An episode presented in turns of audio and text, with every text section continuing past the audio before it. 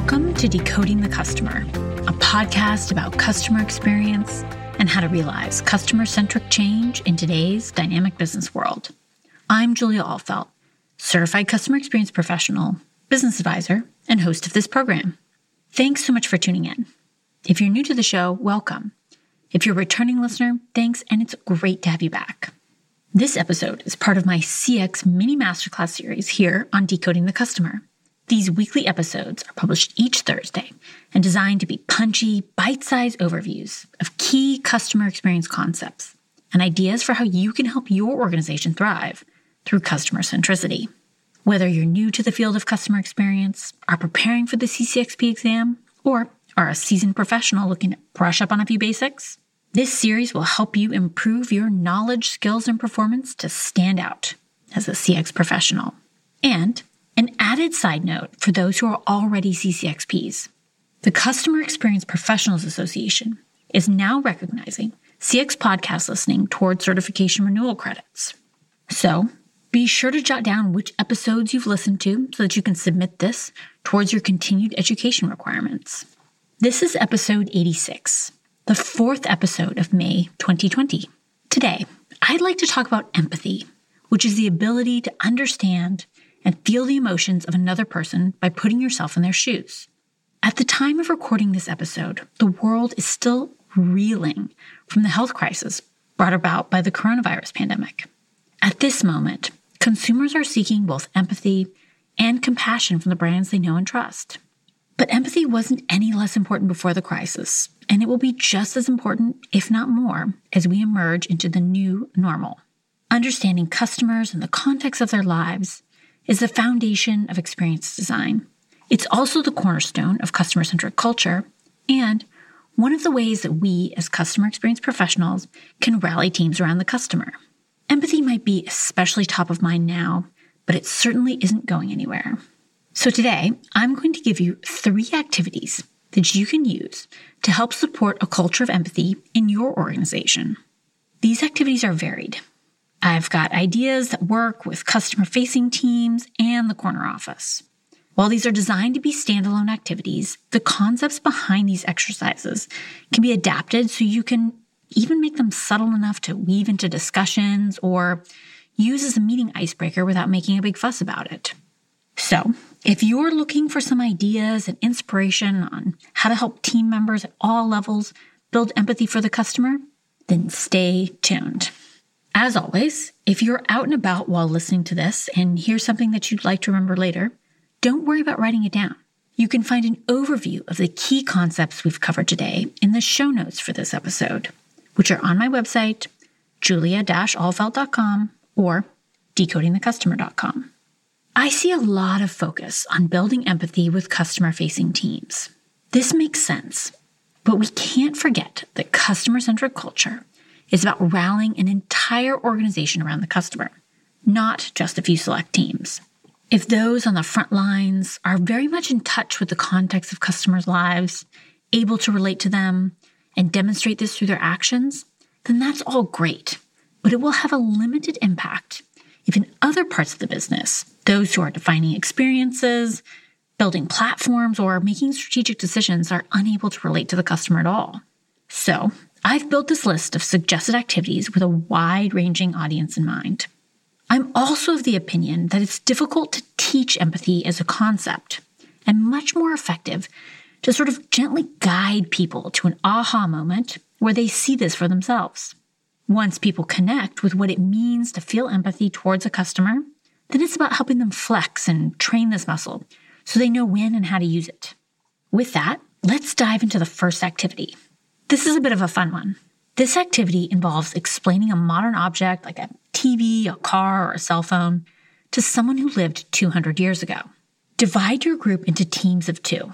Have one person roleplay the modern day person describing the object, and the other person asking questions based on the perspective of someone who lived 200 years ago.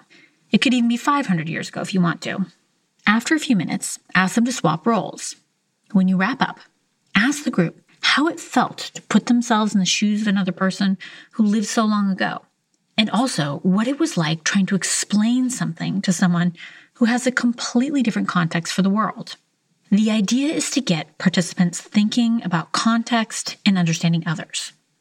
During your debrief discussion, connect the activity back to your customer base by asking participants what disconnects might exist between their frame of reference and that of your typical customer. This is a great one for a meeting where you are already pulling the team mindset away from their day to day activities. In that setting, this activity can be a nice icebreaker because it's quite a quick one. I also think it works with a broad audience from customer service reps to executives. It's quirky and fun. Just make sure that your group is in the right mindset. The next activity requires a bit of preparation, but it's totally worth it. And it's another great activity for a broad, diverse group of participants. First, develop some customer personas. If you're unsure about what customer personas are, be sure to check out episode 40. Next, identify a typical job to be done or a customer journey for this persona, and then a possible hurdle or a challenge that the persona might face. When you get your group of participants together, divide them into teams of four to five people. Ask one person within the team to assume the role of the persona. This team member will read the persona example and explain the background information and scenario to others in their team. Then the team has the opportunity to ask questions and get to know our pretend customer before working on a course of action for how to help with the issue that this pretend customer is facing along their journey. At the end of the activity, each team can present their persona and the suggested next steps to the other groups. During the debrief, be sure to probe with questions about how the team understood and related to the customer's wants, needs, feelings, and expectations, as well as how this influenced their course of action. This particular activity requires a little more time to facilitate than the first example activity, so it's an excellent one for a team offsite or when you have the luxury of time. When preparing for this, remember that you should have as many personas and corresponding journey challenges as there are teams. Your marketing department might have some personas on hand so that you don't have to start this from scratch. My third and final activity is the Goldilocks of empathy building activities.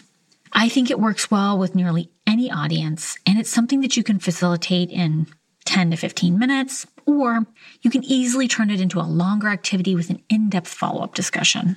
For this one, ask your participants to write down the most ridiculous or outlandish customer request they've ever heard. It could be something they've heard from one of your customers or something they've seen or heard in their own personal experience as a consumer. After they've written down their outlandish customer request on a piece of paper, they should pass this to the person to their right who now needs to read the request and come up with a backstory that justifies a seemingly strange request. I'll give you an example just for context so you can see how this works.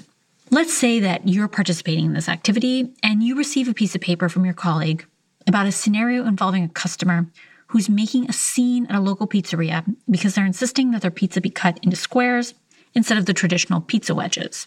It doesn't sound particularly logical, but that's not the point. You are now tasked with inventing a backstory to justify this request. Your answer might be that the customer has a fussy eater child at home who refuses to eat pizza and wedge slices, or that the customer has a phobia of pizza wedges. The reasoning can be as outlandish as the customer request itself. It doesn't matter. The point is to get people thinking about and relating to what might have motivated an otherwise bizarre sounding customer request, and then empathize with the customer, understanding that everybody has a backstory and that we're all humans. To close out this activity, ask participants to turn to the person who gave them the customer request scenario and explain the reasoning that they came up with. It can also be fun to pick a few participants to share their examples and discuss as a group.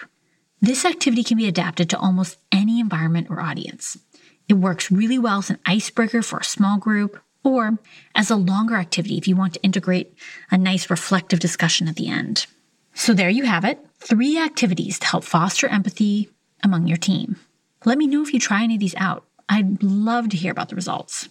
If you're looking for help getting teams to relate to the customer, please get in touch. I do a lot of work in this space, especially with leadership teams, and I'd be happy to explore how I can help. You can reach me via email, tweet, or LinkedIn message. My handle is at Julia Ahlfeldt, and my full contact details are also listed on my website, julia-ahlfeldt.com or decodingthecustomer.com. I hope that you're enjoying the show. Please share with others who might be interested, or head on over to iTunes and rate the podcast. This helps other people find the show. I'll be back next week with another episode. See you then.